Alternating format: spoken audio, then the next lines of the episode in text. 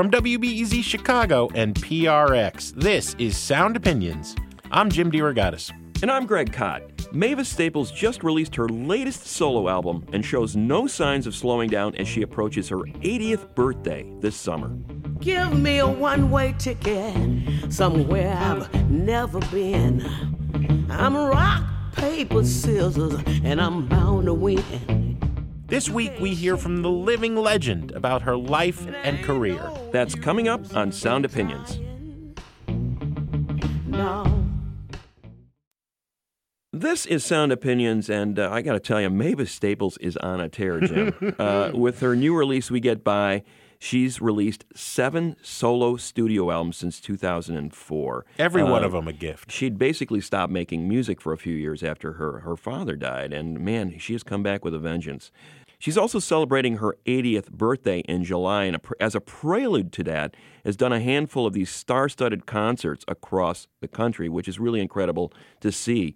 All these luminaries coming out to celebrate her legacy. Uh, so we're going to take this chance to revisit our interview with her from 2017. You wrote the definitive biography of Mavis Staples. I'll take you there. Mavis Staples, the Staples Singers, and the music that shaped the civil rights movement. A fantastic read came out in 2014. Who is Mavis Staples? Well, it's a grand story, Jim. It uh, spans 20th century music and on into the 21st century. It starts with her father, Pop Staples, who grew up on Dockery Farm in Mississippi and learned the blues guitar at the feet of the founder of the blues, of the modern blues anyway, Charlie Patton. Combined it with four part gospel harmonies. Uh, moved to Chicago, uh, taught it to his children, including Mavis and her brother and sisters, Purvis, Cleotha, and Yvonne. Uh, they became a family band known as the Staple Singers, performing in churches in Chicago beginning in the late 40s, became a national act in 1956 with Uncloudy Day. Uh, Mavis went on from there and her family to uh, greatly influence and provide a soundtrack for the civil rights movement in the 60s. Uh, they were uh, best friends with Martin Luther King, would often be his opening act at many of his uh, presentations uh, during the marches. Um, in the 70s, uh, enjoyed a huge string of hits, including I'll Take You There. In, uh, in the 90s, uh, she began reinventing herself as a solo act. Uh, Prince produced a couple records for her. You know, as you said earlier, Greg, after Pop Staples' death in 2000, the Staples Singers as a group ended. Um, it was a dark time for Mavis, but she rejuvenated her life and career by focusing on solo albums. A few produced by Jeff Tweedy of Wilco, and now the latest, the new one, We Get By, produced by Ben Harper. Yeah, I mean, she's turning 80 in July and has produced more than 50 years of relevant music. It's amazing. It's amazing. And I started, uh, Greg, by asking Mavis if it's true that she began singing at age 11. 11 years old, actually, uh, well, 11 years old when we first went out to sing. 11 is when he went pro. When we, not totally pro, when when we went to the first, first storefront church. Okay. You know, we went out of the living room because we started in the living room when I was about eight years old. Wow. And at 11 years old, uh, by the time I was 11 years old, my Aunt Katie lived with us. And she came through the living room one night and heard us rehearsing. And she said, Shucks, y'all sound pretty good. I believe I want y'all to sing in my church Sunday. You know? Oh, big honor. Oh, in the honor. We were so happy we were going to be singing somewhere other than on the living room floor. Well, when you say us now, it's you and Cleotha, Yvonne, and Purvis, right? Yes. Your brothers and sisters. And, and Pops? And Pops. He played guitar. Pops played guitar. And Pops was uh, giving us the voices. The voices that he and his sisters and brothers sang when they were in Mississippi. You know, that's that's our sound. Pop Staples. And Katie, you know, she dressed Cleety and Yvonne and I to go to this church that Sunday. We went to church, we sang it. Oh, so we sang the very first song Pops taught us. Will the circle be unbroken? Will the circle be unbroken by and by, Lord, by and by? There's a better home awaiting in the sky, Lord, in the sky. What and we sang that song, and the people were clapping us back. We didn't know what that meant. They kept clapping, and someone had to tell us, they, they, they want to hear you all again. You got to sing hmm. again. So hmm. we got up and we sang again. Will the circle be unbroken? We had to sing that song three times. It was the only song that Pops had taught us all the way through. you know, so Pops said, shucks, all these people like us. We're going home and learn some more songs. Mm-hmm. And the rest is history. By and by, Lord, by and by, there's a better home awaiting in the sky, Lord, in the sky. It, it's an amazing family group. Um, you talked about those harmonies that uh, Pops taught you that he, he learned growing up on Dockery Farm. On Dockery Farm. Now, Dockery Farm is also the birthplace of the blues. Charlie Patton was playing a lot of guitar there, and Pops is also studying Charlie Patton.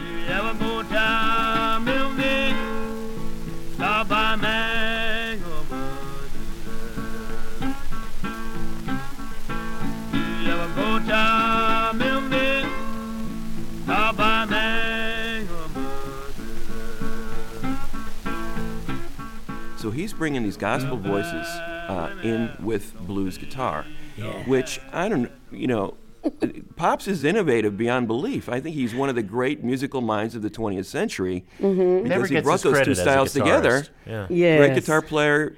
The way he envisioned those vocals with the family, did you kind of uh, have a sense that something different? You sounded a little bit different than everybody else, even on the gospel circuit.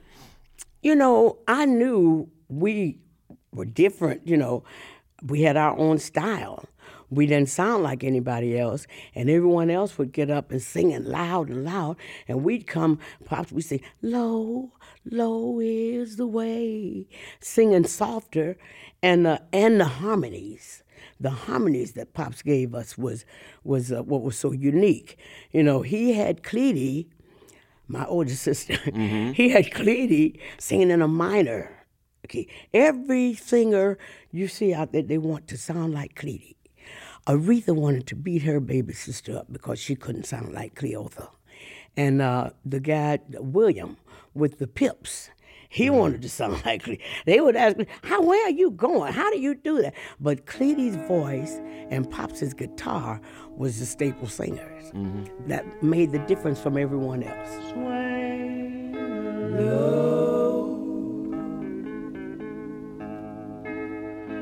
To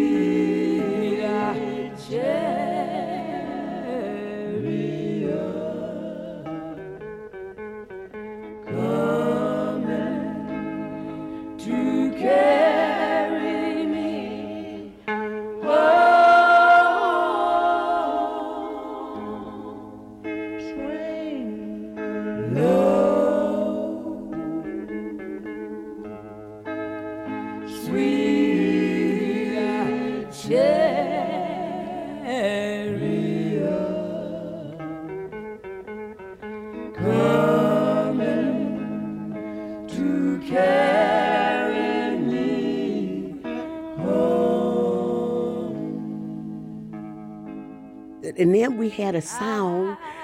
This lady Evelyn Gay, she helped us a lot when we first started making records. It's, Evelyn Gay said, "Roper Staples, I don't know what you and them children are singing. Y'all singing country? You're singing. We hadn't ever heard any country, mm-hmm. but for some reason we were lured over to country. We were pulled into folk. We had a sound, and and then when the blues people, when the blues people started calling us to blues festival, mm. I asked my father.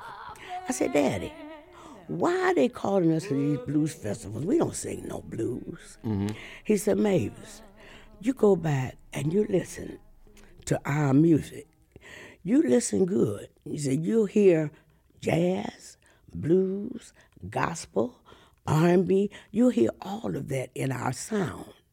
So I couldn't, that was it. I, I had nothing else. I listened and I said, yeah, he's right. And then that's when I first heard the blues. Mm-hmm. See, because for years we sang with our father singing gospel, and we didn't know Pops was playing the blues on his guitar. Yeah, yeah. yeah. Tell a heaven Now you tell heaven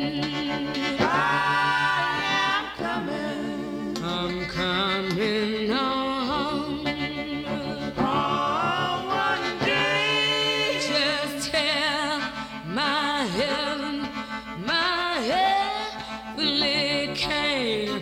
Just tell him that I'm coming on the morning train. you know, we forget, we think gospel's always been with us. Mm-hmm. But it was being born here in Chicago, the Reverend Thomas Dorsey. Yes. But but was there pushback from the Dorsey School of Gospel to you guys bringing in all these other elements, blues and country and folk? Well, uh, Thomas A. Dorsey, you would call his gospel spiritual. Yeah. More spiritual songs like Very church. Swing Yeah. low and precious Lord, take my hand. You know, and and uh, the gospel, the children of gospel is upbeat. You know, uh, when the saints go marching in. You know, mm-hmm. so so there were some churches that wouldn't let Sister Mahalia Jackson sing in their pulpits. Really? Really, she she she she sing, move on up a little higher. Yeah. You know, she had a she and Sister Rosetta Tharpe. Yeah. They were rock and rollers. Just as soon as my feet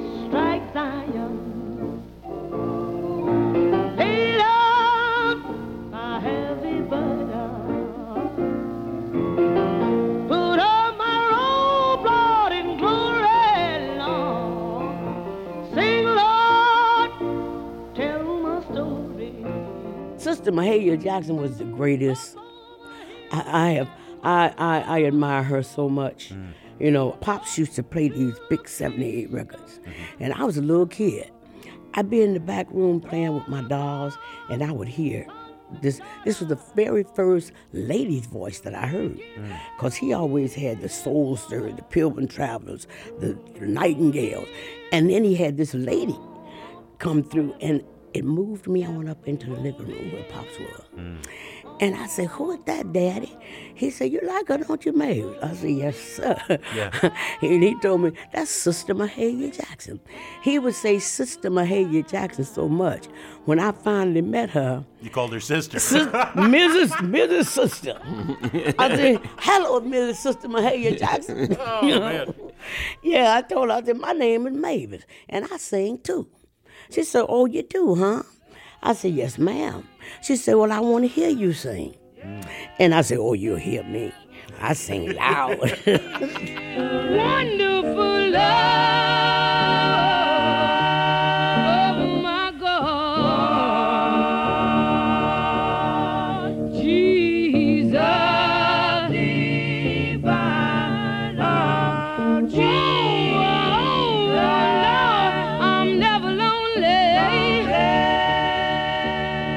Staple Singers breakthrough Uncloudy Day. You had tried to make some records before that, and without a lot of success. You were still basically a Chicago-based act. Mm-hmm. That song exploded. It became a huge nationwide hit. Uncloudy Day, your version of it.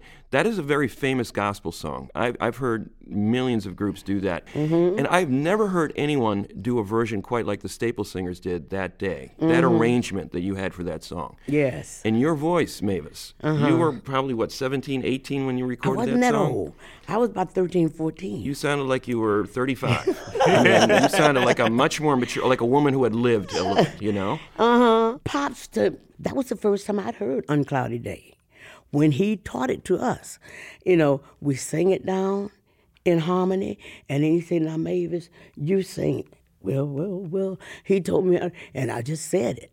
Well, well, well, oh, Lord, they tell me now. You know, Vivian Carter, Vee-Jay Records, she called Pops one day, she said, Staples, this song is selling like an R&B. we started getting letters, letters from all over earth to come and sing. Pops came home one time, he told Mama, he said, oh, shit, I believe me and the children can make a living with this singing. And Mama said, Roebuck, don't you quit your job. he was working at Crane Company, at construction work. But but uh, we would go to places, y'all, and and the people would have bet. Because the disc jockey would say, This is little Mavis Staples. This little girl is singing this song. And people would bet it ain't no little girl. That's got to be a man or a big fat woman. That's not a little girl. They would actually, we get to the program, Durham, North Carolina, Atlanta, Georgia, Memphis, and we would fool them. We know they've been betting. And uh, we sing it down in harmony. And when my part come, Purvis, my brother, he would kind of step up to the mic like he. And Like it was hear- gonna be him. Like it would be him. You would hear all over the world, I told you that wasn't no little girl. I told you. While they were going through that, I'm up to the mic saying, well, well, well. oh, well." and man, the place would go crazy. One man come up to me, pointed his finger at me, little old girl, I bet my whole paycheck on you. And Pop said, Pop said, well, you shouldn't be. Well, well, well, oh, So yes, they tell me. Lord, they tell me now. I, ah, I got a home, got a home beyond the sky. Well, well, oh, they tell me. Oh, yes, they tell me. Whoa, oh, far, far away. Ooh, yeah. They tell me. Oh, yeah, they tell me. Lord, they tell me now. Oh, yeah, well, well, no storm, storm, cloud rise. Well.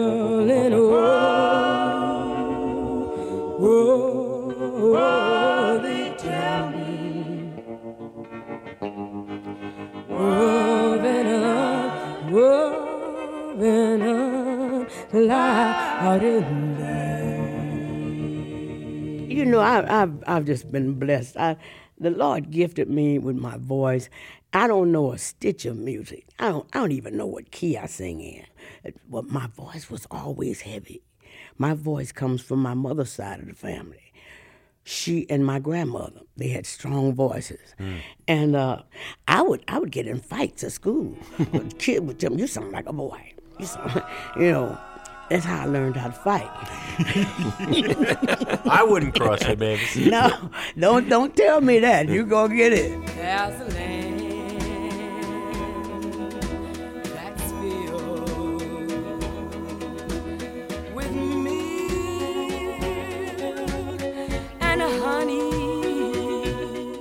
After a short break, we'll continue our conversation with Mavis Staples by looking at the Staples singer's successful years at Stax and Muscle Shoals. That's in a minute on Sound Opinions from WBEZ Chicago and PRX. Welcome back to Sound Opinions. I'm Jim DeRogatis. My partner, Mavis's biographer, is Greg Kot, and we are revisiting our 2017 conversation with the inimitable Mavis Staples about her life and career. We left off with the Staple Singers version of Uncloudy Day gaining popularity across the country, and this led the Staples to their deep and significant involvement with the civil rights movement. So significant, in fact, that we devoted a whole show to that one aspect of their lives, which you can find on our website, soundopinions.org, or on the podcast feed. We're going to pick up the story, though, Jim, in 1968, and that was a key moment in the Staple Singers' career. That's when they signed to Stax Record in Memphis. Stax was already emerging as a major powerhouse in, in, in soul music, sort of the, the southern counterpart to what was happening in Motown. And uh, they started recording at, at that point with uh, the great Steve Cropper, the guitar player in Booker T and the MGs.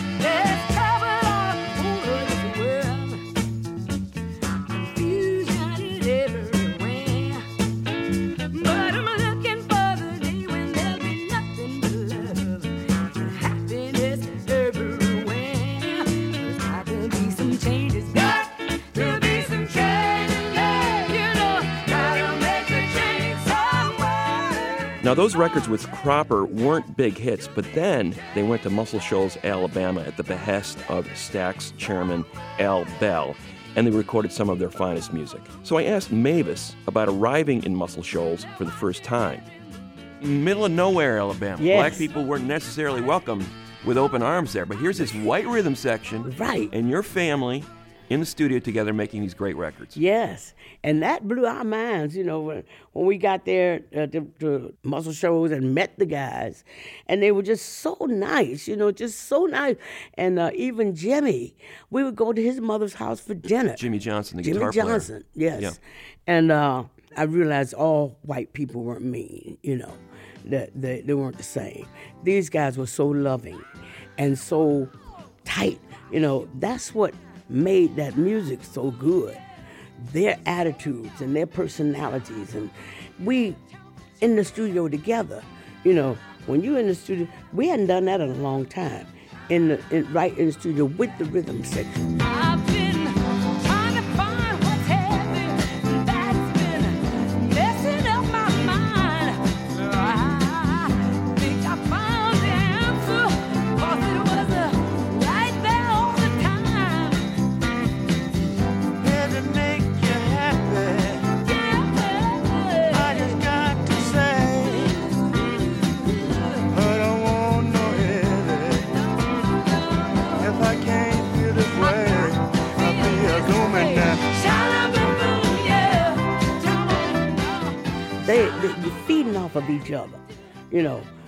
Beckett could do something on that piano just make me go, you know. Uh, little David, uh, Mm-hmm. David Hood. David Hood, all of that. I'll take you there. It Mm. was nothing planned.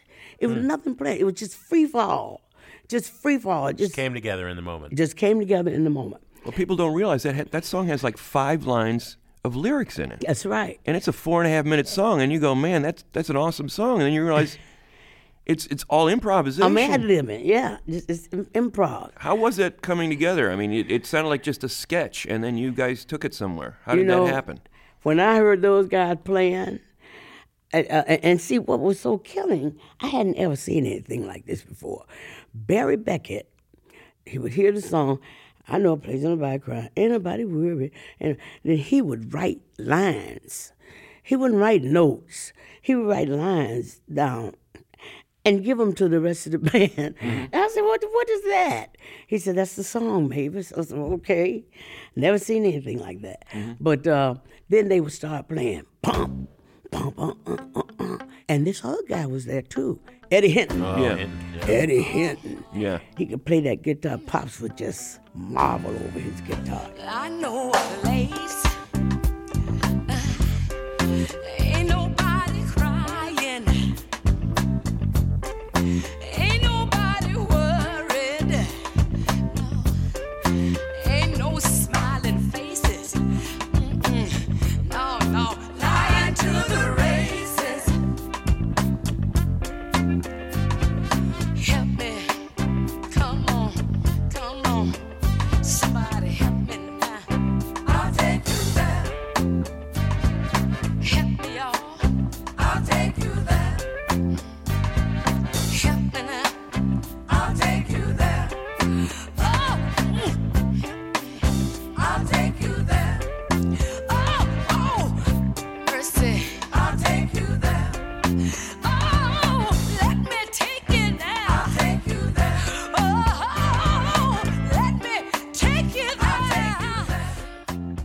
They would put me and Eddie, put me in one glass box and put him in another glass box.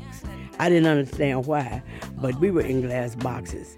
And what, what really got to me with that, those guys, I'm just singing, singing, singing, and creating stuff, and, and all of a sudden, phew, everything stopped.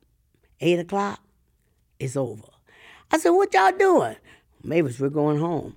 I said, "Wait a minute." I said, "Wait a minute, I'm not finished yet." Mavis, you have to finish tomorrow. I said, "From from one to eight. That's what they at eight o'clock. The session is over. Done with the Wow. session. They were doing so many sessions at that point. Everybody wanted to record with them. Paul Simon was down there, the Yeah. Rolling Stones, you know, and so it was just they were just cranking them out. Yeah. But- so that that was probably the best thing for them to do to get it out of here, clear their heads, and come back the next day. Mm-hmm. Whew. But that hurt me. I was and and it would have been it would have been good if I had had my little tape recorder going. Mm-hmm. I would have had what I did, you know. But I had to start all over the next day. Imagine if you had an iPhone back then, Mavis. oh man.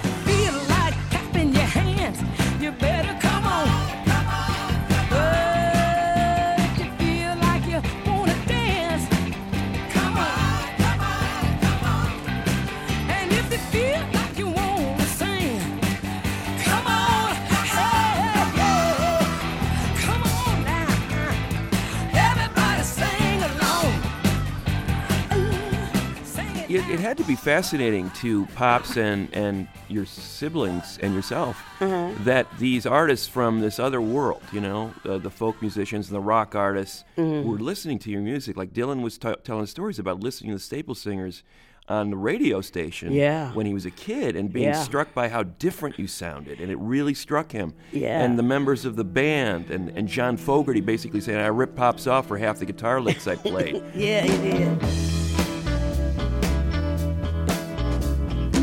Ry Cooder, all these artists who are huge fans of what the Staple Singers were doing. Mm-hmm. I was sitting at the Grammy with Pops, and Ry Rakuda got this this uh, Grammy. I didn't know who Ry Rakuda was. Me and Koko Taylor and Pops were sitting together, and Ry Rakuda got up and said, "Thank you for this. I thank Pop Staples. He taught me." I said, "Daddy, you taught him?" he said, "They Mavis." He didn't mean he listened to me. Yeah. I, but you're right. It is really an honor. It really makes you feel good that these people were listening to us. We didn't know it. Dylan, he does. He says, Mavis, she says, yonder comes old David with this rocking sling. Mm-hmm. I don't want to meet him. He's a dangerous man. I said, "Oh, he remembered that verse. He, this is Bob Dylan. I mean, Mavis, who are you to to to say of something that Bob Dylan's gonna remember like that? It makes me very proud. Hmm, I'm somebody. no, I'm just jiving. Come, come, little David. With his rock and sling. I don't want to meet him. He's a dangerous man. Sit down, servant, and rest a while. It is. It, it's quite an honor. I feel grateful that that we inspire because they would come and tell us the Pointer Sisters and uh, the Jackson Five. Pops would give Mr. Jackson lots of information. Uh, when the Jackson Five, he, he, I said, Daddy, you should have told him and let them boys have some fun. Yeah, he keep yeah. them rehearsing all the time. Sly and the Family Stone. Sly was a disc jockey, and he would play our stuff, and he said, "Shuck, we can do this." You know, he liked it. Sometimes I'm right and I could be wrong. My own beliefs are in my song. The butcher, the banker, the drummer, and then don't make no difference what group I'm in. And every day people Once you got done with Stax, uh, Stax folded.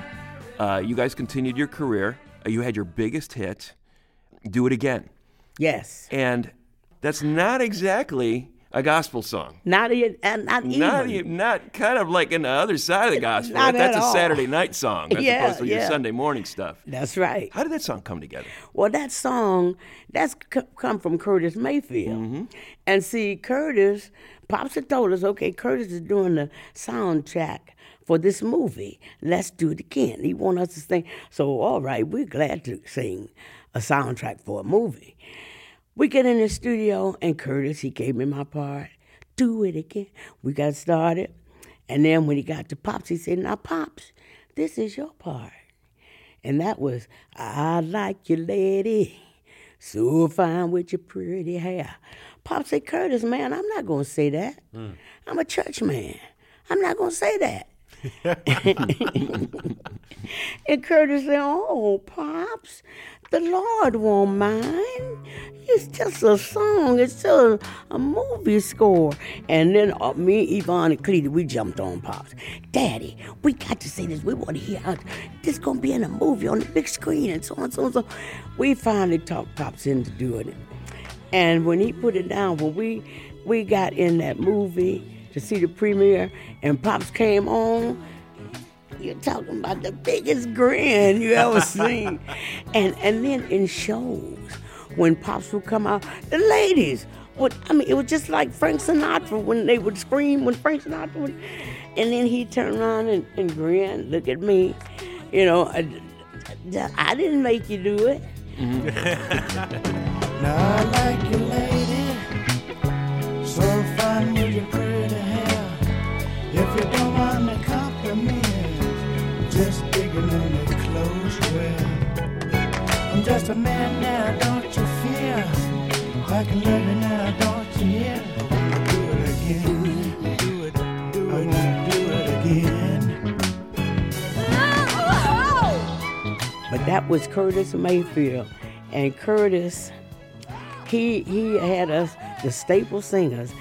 singing a secular song. Mm-hmm. The first secular song we ever sang, and the last one. Mm-hmm. The, the the group, the staple singers. Now, I made some others, but the family, that's the only one Right, that right. we ever did. like a hammer on the block. The love began to rock. Give the sister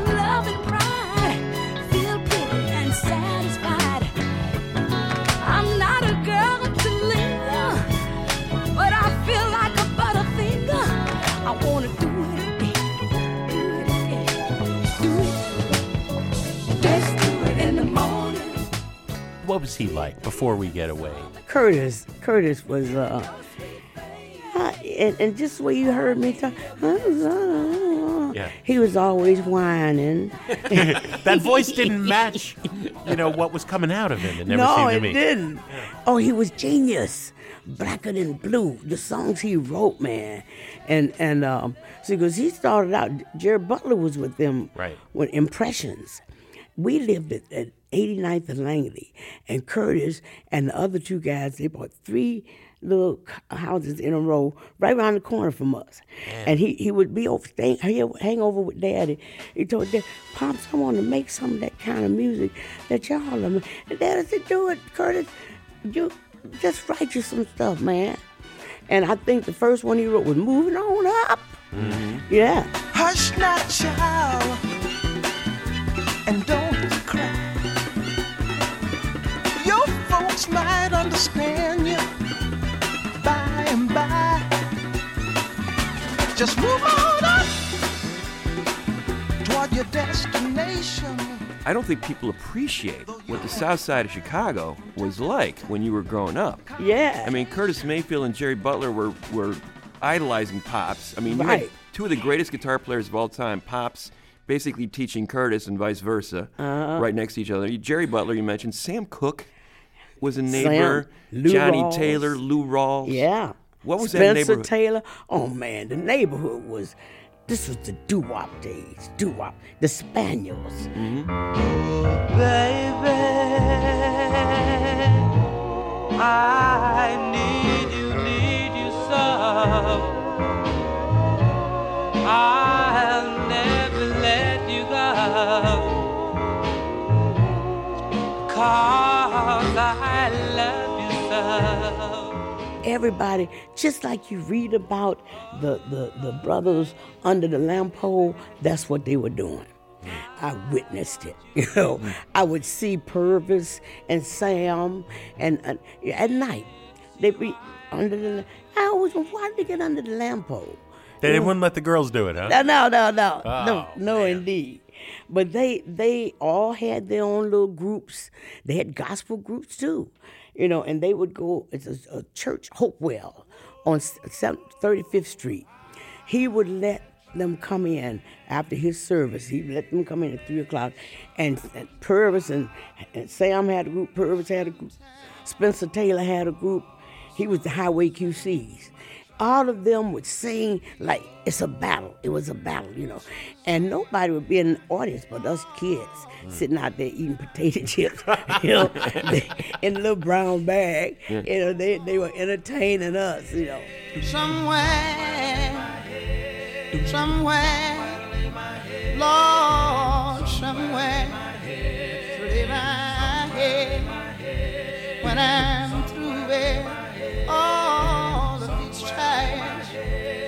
somewhere. And uh, Pops had to make Sam and Purvis, you know, they would he bangs their hair. And P- Dad say, if you don't tilt them back, I'm going to cut them off. Next day you see Sam and Purvis, they get them a stocking cap and some Murray. And man, uh, Wow. but but Sam and Purvis used to yell for the watermelon man. See, back then, I'm fortunate enough, man. I'm telling you, I, I've seen the, the horse and wagon. Mm. I've I, I've seen the, the the live chickens in the coops where people would leave stuff out all the stores. They could leave it sitting out all night long. Nobody would bother it, you know and they had all kind of me. they had the coal man the ice man the rag man and they'd all be in these wagons with the horse and the, the, the, the watermelon man all those kids would be running behind him. Sometimes the vegetable man too he'd give us a tomato mm. you know.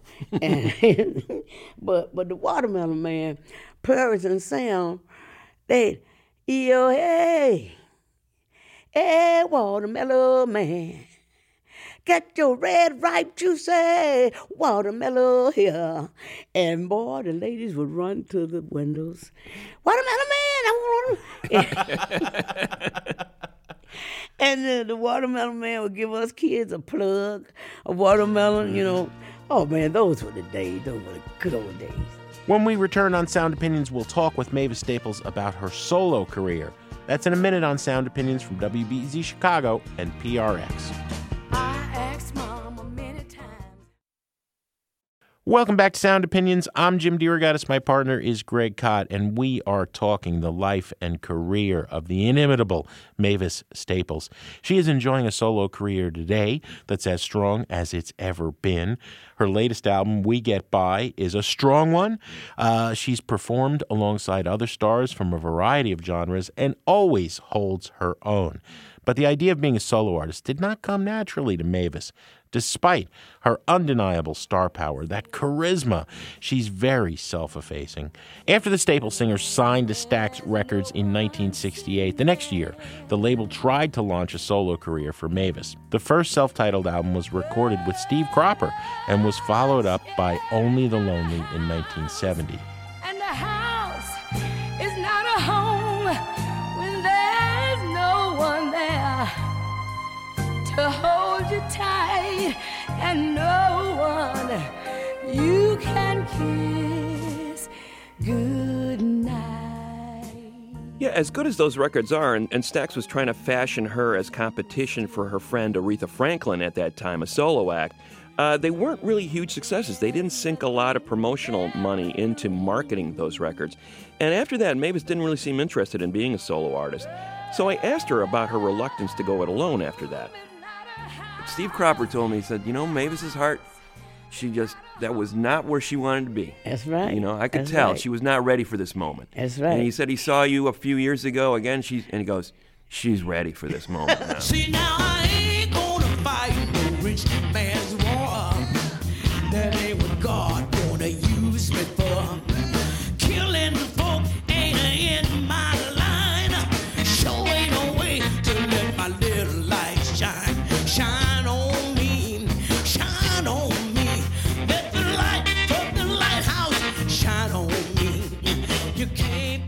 what changed? I mean, was it just a simple case like there was no other option?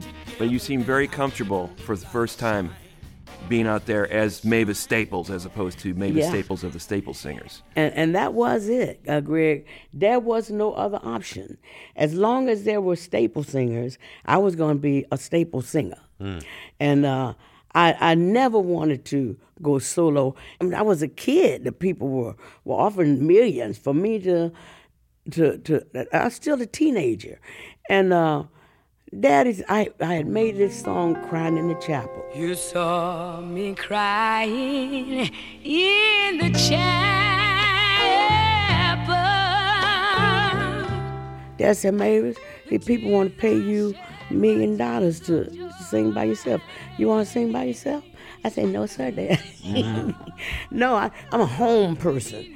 And plus, I would have been scared to death out there by myself. You know, my family has always been my security.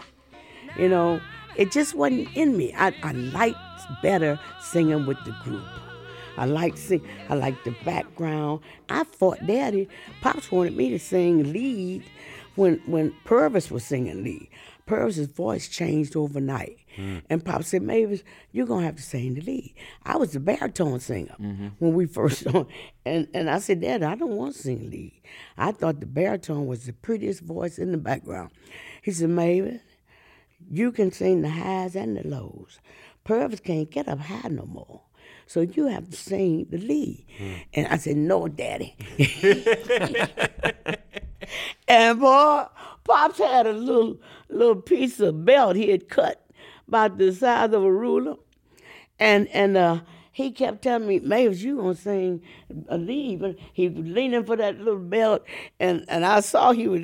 fin- I said, okay, Daddy, okay, okay, I'll sing, I'll sing, and that's when I started singing lead. I've got something that I really want to say. Sometimes things just won't go your way. But don't you worry when the sky turns gray. Tomorrow is another day. 2016, uh, living on a high note. You know, the extraordinary contributions of these songwriters who wanted to write for your voice, right? You know, what, uh, it- nothing else would bring together a group as diverse as Neko Case, Aloe Blacc, Nick Cave, uh, you know, and, and, and, and Merrill Garbus from Tune Yards. You know, that- how are you going to get them in a bus together, right? Yeah, yeah. And they all wanted to write for you. They all wanted to write. And that Merle, I, I said, this, this girl's trying to hurt me. When she sent her herbs in there that, um, who's going to do it if I don't do it? You know, and she's fire in her demo, you know. Yeah. Sick and tired of feeling sick and tired of. This ain't heaven, help us. They say my words might get me fired. This ain't heaven, help us. What a terrifying time to raise our voices. This ain't heaven, help us. But see, I'm not left with many more choices. This ain't heaven, help us. I gotta put it into action, action, action. But I was just so honored. That really makes you feel good. And I talked to a lot of them on the phone. The head and the hearts, just little kids, it really uh, made me feel good. They were just so shy to talk to me. Oh, Miss Staples, oh, I don't believe it. I, I said, oh, child, come on. Yeah, yeah. I'm just Mavis, you know, I'm Just just Mavis. Mavis. Was a fool with my money, and I lost every dime. And the sun stopped shining, it rained all the time. It did set me back some, oh, but I, I made it through. But I'll never get over losing you. Mavis, let, let me ask a, a, a serious and sort of sad question, though. Um, uh, you never had a family of your own, no children. No. Uh, one one brief marriage. Um, uh, you know, you were so devoted to the Staples family, your brothers and sisters, and your dad. Do you feel like you lost anything in your own life? Did music steal something from you, being so single-mindedly dedicated? Oh no, no, no. I and that that was that was a part of my my uh, divorce. My husband wanted me to stop singing, and um, no way I was going to stop singing. I I was singing years for years before I met him. You know, and singing was my life. It's what I love to do. You know, I love singing more than I love you. See, so you got to go. You know, and uh, that that ended it. And I, I was married in 1964, and uh, by 1970, I, I just felt free to sing, you know, nothing could stop, nothing to hold me back. Then I'm on my own.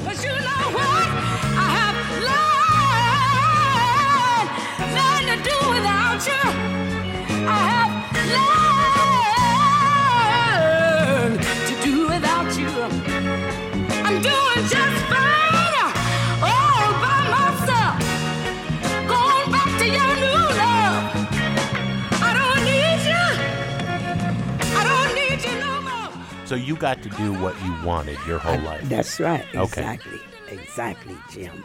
And I'm gonna be singing to you guys Till there's no more air. till there's no more air. Everybody wants to find a perfect one. Someone that makes you happy. Someone that makes you laugh when you want to cry. Everybody wants to find the perfect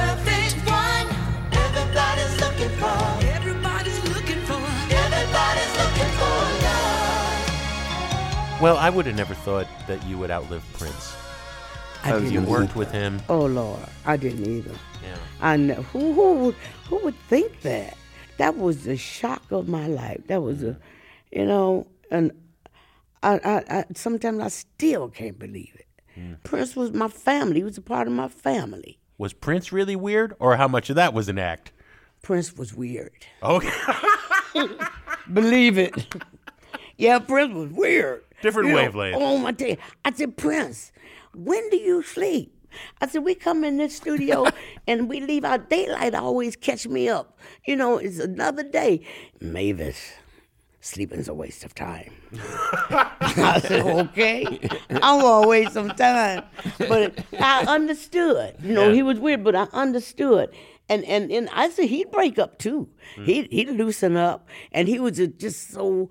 Uh, uh, he just wanted to. He, he was full of uh, jokes, you know. He was he was full. He was he was comical too. Prince, look at you, Prince, Prince's eyes just had some this feeling. But oh Lord, he's the sweetest kid. Well, you softened him up because uh, when I saw the last time I saw him, he started talking about the letters you wrote to him Yeah. uh, when you were starting to record together, and you were telling him about your life so that he had something to write about because you were worried that this guy wasn't going to communicate with you right, in any way. Right. And he still talks about those letters, and Yeah. he said that you were like a, a, a mom to him. You know, Yeah. He came out to meet me at the shrine, and um, uh, I told my sisters, I said, I'm gonna be cool when I meet this guy. Everybody talking about how cool he is. I said, I'm gonna be cool. He walked up toward me in this little white suit, and cool went out the window. I said, Oh, Prince. and then I told him, I said, my mom, my mom wants me to kiss you for her prince. He gave me his cheek. He said, kiss me on this side too, maybe it's for mom. I said, okay. but but when I saw he wasn't going to talk to me, he just smiled mm. and rolled his big eyes, you know. And uh, I said, I'm going to write to him. I was writing him 13 and 14 page legal pad letters. Wow. And uh, I started from I start, when I was a little girl. I loved to go to Sunday school. My mother would dress me in my little cute dress and patent leather shoes. I'd have my little purse. And e- every song that he wrote for me had something from my letters in there. And that song, and I- I- Blood is Thicker Than Time. We went to church on Sunday morning, all dressed up looking mighty fine. The Spirit came without a warning, intoxicated us all like wine. You know, and it, it's a message song. Don't it make you stop and wonder why we kill our own kind every day? Why can't we get along with each other when we darn well know it's the only way? Sure as Moses, Steph parted the water, and sure as Cain had to pay for his crime. Sure as no one wants to be broken-hearted, that's how sure I am that blood is thicker than time. Mm. Yeah, he wrote that for my family. He said, Mavis, He I got wrote it. that. That's a tribute to your family. He got it. That's he it. read those letters. He got it. Yeah. I've been to the mountain top. I've been to the valley low. The one thing that never stopped was the love that my family showed. When my mama she passed away, My papa, he gave us hope. He said there won't ever come when your family won't help you cope. As sure as Moses the water, as sure as Cain had to pay for his crime, sure as no one wants to be brokenhearted, that's how sure I am.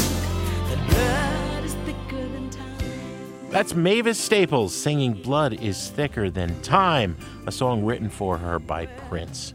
When we spoke with Mavis, we wound up with more than we could possibly fit in a single episode. You can hear part two of our conversation with Mavis Staples on the website, soundopinions.org, or find it on the podcast feed. But right now, we want to hear from you. What has the music of Mavis Staples meant to you? What are your memories of the Staples singers? Leave us a message on the hotline, 888 859 1800. Greg, thank you for uh, bringing us Mavis. It was a gift. Sound Opinions, as always, was produced by Brendan Banaszak, Alex Claiborne, Ayana Contreras, and Andrew Gill.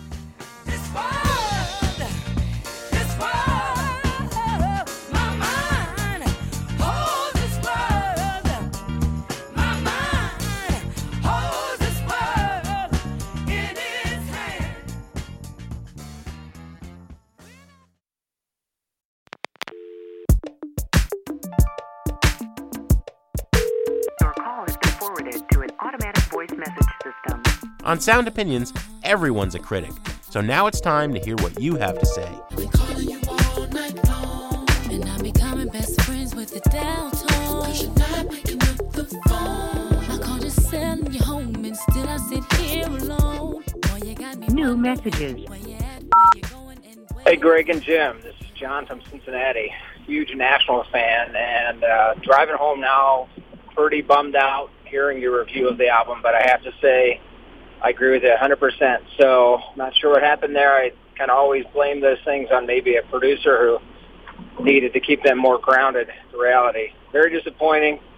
Great fan with great legacy of great albums, and they're amazing live. But unfortunately, that was uh, quite the disappointment. So at least I have to go listen to your next Buried Treasure podcast, and uh, maybe that'll cheer me up. So keep up the good work. I love the show. Thanks. Bye. You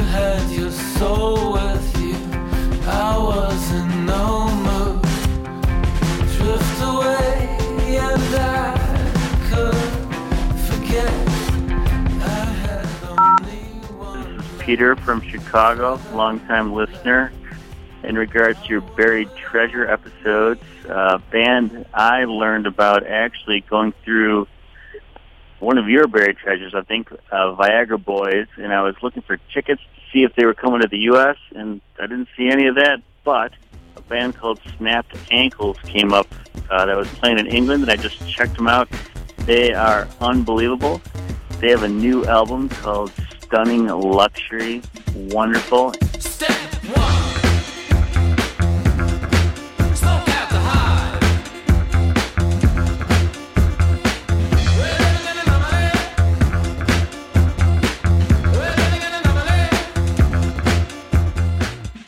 and uh, their last album, uh, "Come Play the Trees," uh, really cool, quirky, aggressive, electronic wonderfulness, and I think you guys would really love them. And uh, I think they uh, they're definitely worth a listen. So uh, love the show, guys. Thanks so much for it.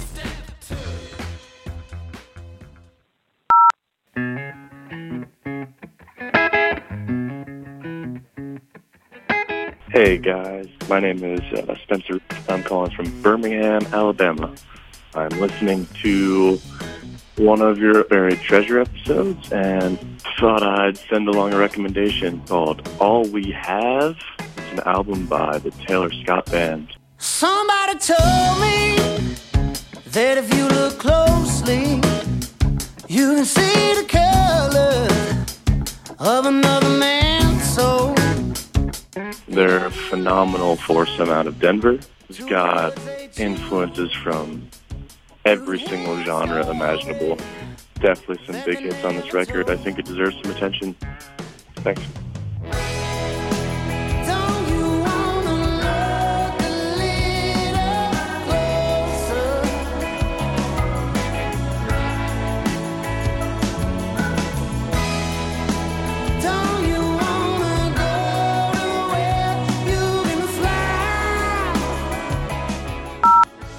Hi, Sound Opinions. My name's Logan. And I'm from Chicago, and I recently listened to your episode about bands that are flying under the radar that are not being picked up as much as they should. And I've been listening to a lot of bands that are on tour recently.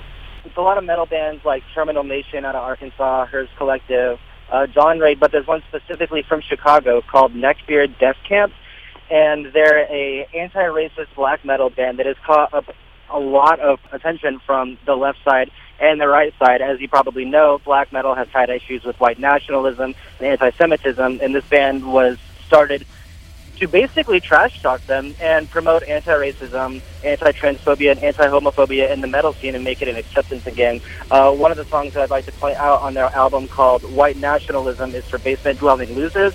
There's one called Incel Warfare. I think you guys should check it out. Keep it up.